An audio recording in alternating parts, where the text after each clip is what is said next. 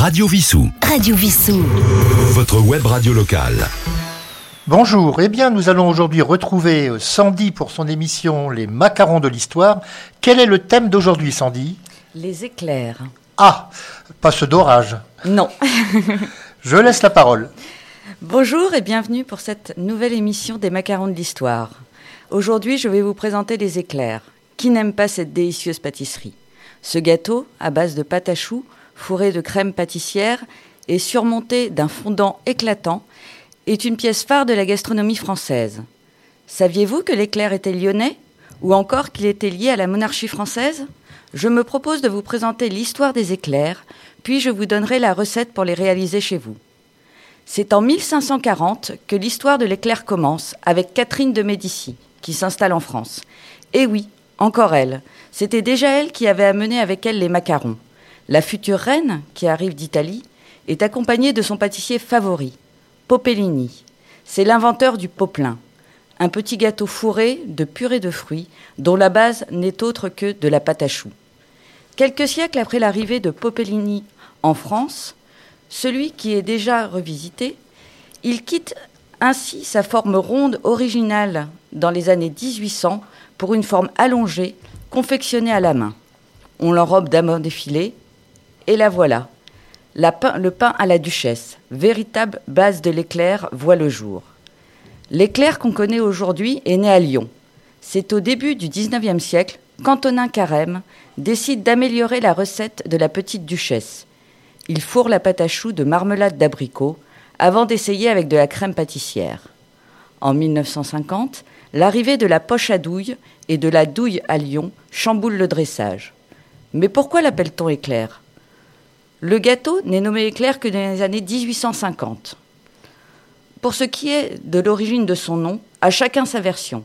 Certains disent que c'est parce que le gâteau était confectionné en un éclair, d'autres qu'il se déguste en un éclair, ou encore qu'il s'est répandu en France à la vitesse de l'éclair. Dans tous les cas, les jeux de mots ne manquent pas.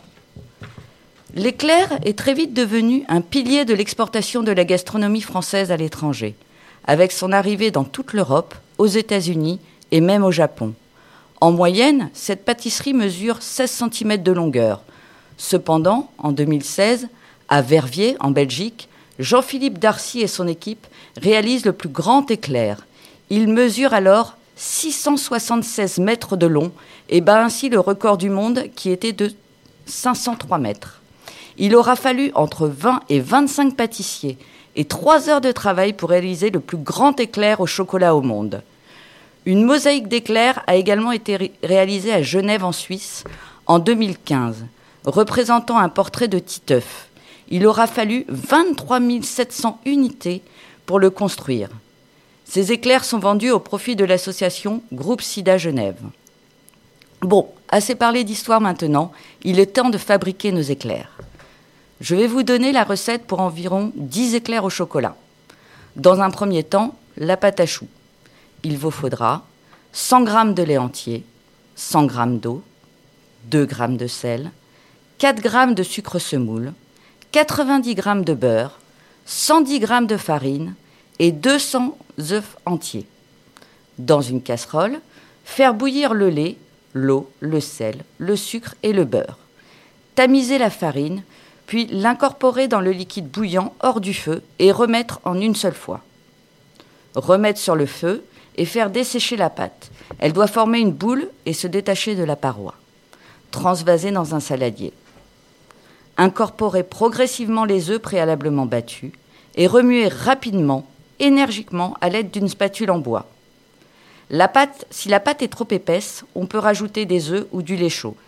La texture doit être un peu collante, mais pas trop épais. Dresser les éclairs avec une poche à douille de 12 ou de 14. Enfourner à 180 degrés pendant 35 minutes. Attention, pas de ventilation, sinon les éclairs ne seront pas uniformes lors de la cuisson. Ça y est, la pâte à choux est prête. Maintenant, la crème pâtissière au chocolat. D'abord, il faut faire une crème pâtissière à la vanille, puis incorporer le chocolat.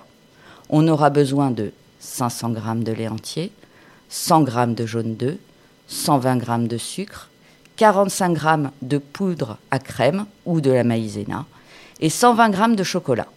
D'abord, faire fondre le chocolat au bain-marie, puis réaliser une crème pâtissière. Dans un cul de poule, blanchir les jaunes avec le sucre et la poudre à crème ou la maïzena.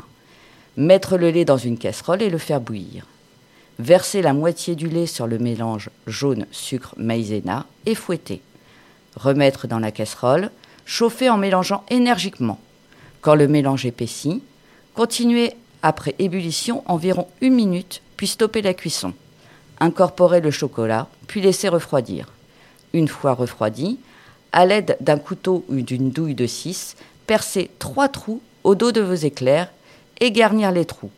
L'éclair doit être bien lourd. Pour le glaçage, vous pouvez utiliser du chocolat. Dans ce cas, environ 200 g de chocolat noir fondu au bain-marie.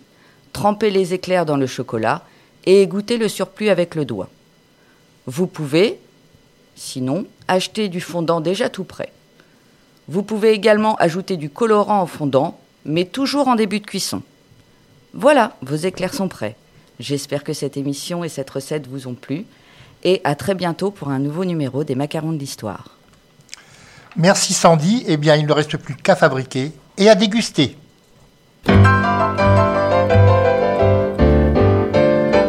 Elle était pâtissière dans la rue du Croissant.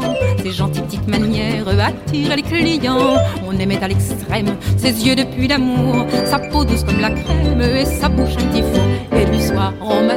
dans son petit magasin, là elle vendait des petits gâteaux qu'elle pliait bien comme il faut dans un joli papier blanc entouré d'un petit ruban. En servant tous ses clients, elle se trémoussait gentiment. Fallait voir comme elle vendait ses deux petites brioches au lait. Un jour dans sa boutique, un vieux monsieur d'un petit coup d'œil oblique, vite il la remarqua. Pour parler à la belle, il choisit des bonbons. Donnez-moi, mademoiselle, un cornet de marron. Et d'un petit il en prit deux dans sa main.